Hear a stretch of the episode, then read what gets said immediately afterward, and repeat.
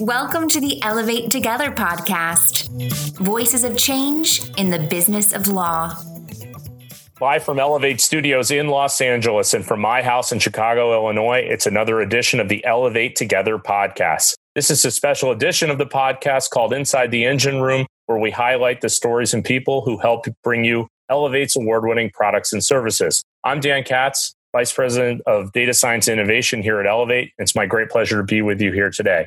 Today's guest is Julian Kagatis. Julian, I wanted to introduce folks to you. And so I thought we'd just start by talking about your background. You have a very unique background, and I think your story sort of speaks to some of the interesting career tracks that are out there for folks in this newly emerging legal innovation space.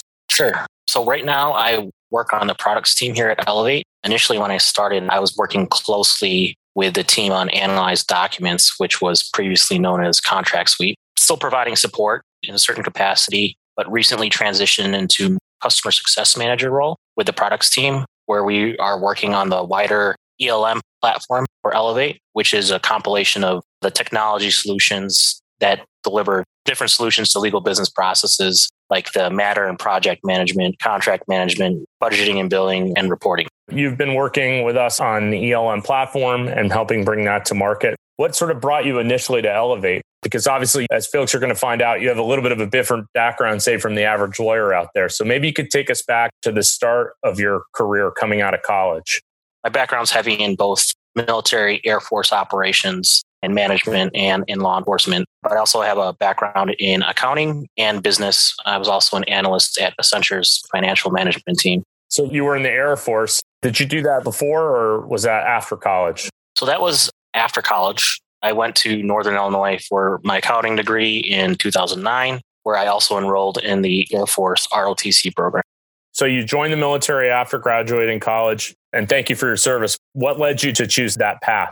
Sure. So I have a lot of family in the military. I've always wanted to be in the military, being first generation, my parents coming here from the Philippines. They were able to assimilate very successfully here in the US. So I've always had that sense of duty, right? So I joined. I also wanted to go to college. So in college, there was a good blend. I was able to enroll in the Air Force ROTC program. It was a great way for me to earn my degree and then also have a pathway into the Air Force where I commissioned into the Air Force after graduation as a second lieutenant serving as a nuclear ICBM launch officer. That's a long way for saying missileer, where we managed operations for the ICBM arsenal that we have here in the US.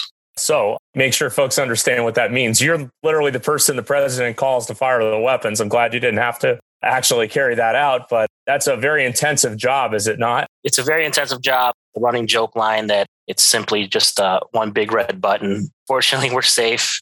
There's protocols in place. And so we're there to provide that nuclear deterrence. We have keys and redundancies in place so that one man can't start a nuclear war. So our job is just to provide that deterrence, nuclear deterrence. Yes, it is comforting to know that there's not one person who can just send us into oblivion. This is a job for a very selective group of individuals. Is it boring too? Do you just like sit there all day? As I don't know, do crossword puzzles? The good way to put it is it's hours and hours of boredom filled with sheer seconds of terror. So you did that for four years, I think you said, right? A year of training and three years actually performing the mission. Okay. And then you decided to transition out of the military after completing your service. Where did you go next? So I was born and raised here in Chicago. I finished my commission. My wife is also from Chicago area. We both wanted to come home. We were stationed out in Montana. She wanted to start her own career. Majority of it was a family decision. It can be difficult moving around in the military with especially with a family. So we came back here to Chicago. Of course, there were a lot of options available after the military. I even applied to CPD in Montana before leaving the military. Law enforcement seemed like a natural transition from the military at the time with my accounting degree and business interests. Having some leadership experience in the military, it was also a natural fit for me to look for something in the business arena once we moved back. Fortunately, I was able to land my first job coming back home with Accenture Consulting as an analyst on their client financial management team right after leaving the military. What type of work did you do when you were at Accenture? So we did a lot of forecasting and budgeting for consulting engagements. We monitored, we reported, and we did a lot of advising on the engagement of the financial status of the clients to all the stakeholders, which including the project managers, the managing directors, and the clients themselves. There was a lot of focus on cost and expense reports, financial forecasting and budgeting, internal reporting with SAP. So we maintain these engagements with the client and our Accenture consulting teams, both offsite and onsite. At times, we met with the clients themselves to ensure that our engagements were going as properly as they should. That actually sounds quite a bit like in our world, legal operations. You're there to make sure people don't go over budget, that partner isn't running up the bill or driving the project to be unprofitable. Do you see parallels between legal ops and the work you did at Accenture? Oh, a very good parallel. In my work at Accenture, it was legal project management, that project management side, but also as pseudo consultant for both the Accenture team as well as the client. So we were very much like project management for the managing directors. The directors were trying to keep the clients happy while we also ensured the business financials and helping the managing directors determine how best to use those resources available. We heavily utilized, again, the internal reporting systems such as SAP and, and ensured at the time the US GAAP compliance with our engagements. I mean, in a sense, it's similar to what we're trying to do in the product space, which is make sure that legal operations has management platforms to help organize and structure all the engagements that they're involved in, whether it's using internal resources or outside counsel, right?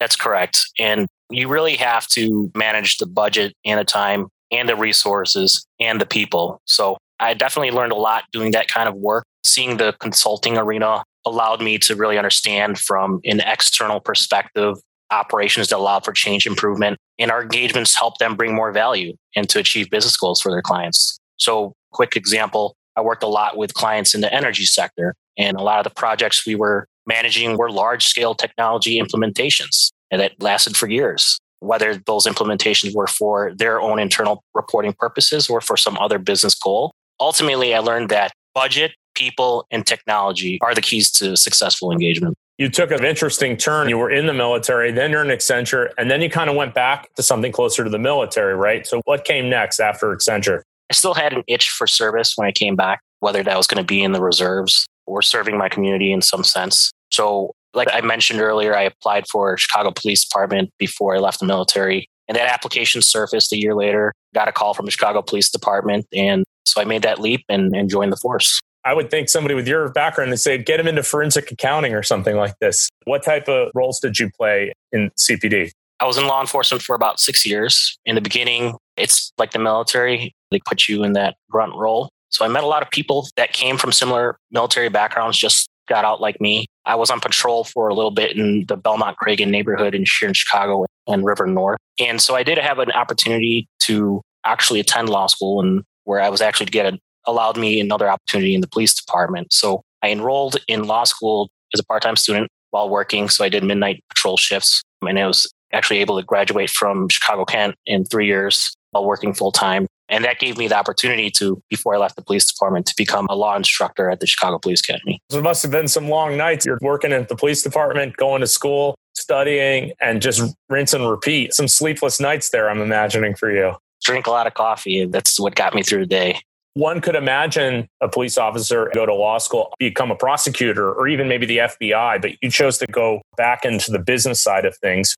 Tell me your thoughts on that transition and when you were in law school and then how that sort of projected out for you. That's a fair assumption. Being in law enforcement, I was exposed to a lot of attorneys, mostly criminal law. It still opened a new interest for me with my background and my interests, for example, law, military, and accounting, they all have very similar thought structures that I prefer. And maybe that's the left brain thinking. But I thought law was fascinating. So I started looking into law school, keeping that business and operations interests in mind. I was looking into different law schools and different part time options. And that Chicago Kent really stuck out for me because that law school brings a good blend of other offerings that fit my background. So with law, a focus on innovation and technology, a focus on business, all those combined really gave me a good platform to learn about law and to see if I can integrate that with my business interests and my operational mindset.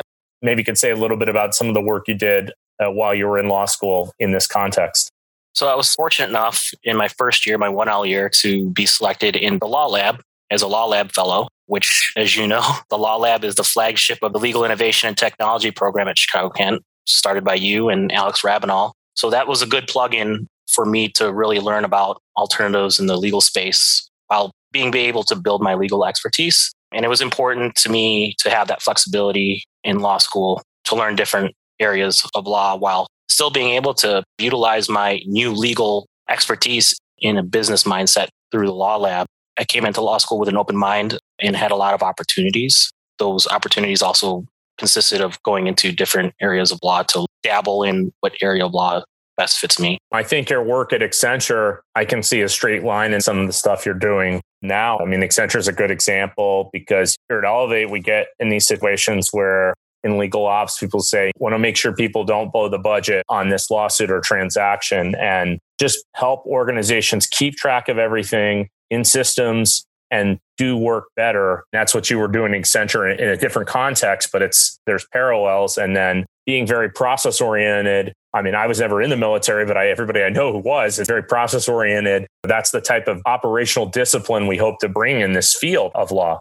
Agreed. And going back to the work that I was able to do in law school, I had the opportunity to intern at an AmLaw 100 law firm with their practice innovation team. I was also able to even get certified as a yellow belt in Six Sigma through a legal project management class offered in law school. So all those really exposed me to what you're talking about. Ultimately, what it came down to is that I saw myself knowing the law, but not necessarily practicing the law, wanting to be more on the business side and that really just came from being exposed to all those experiences in law school. Well, this is a law company and we're in the law business. So uh, that's a very logical place for you. So bringing it full circle. So you're working here at Elevate. Say a bit more about some of the things you're doing and are excited about. When I first started, again, I was put on the products team working on the analyzed documents, which was more focused on AI and NLP, natural language processing platform, which extracts clauses and relevant data fields from certain legal documents but it's been really interesting learning how the software works and how technology can assist the attorney or the reviewer in a legal process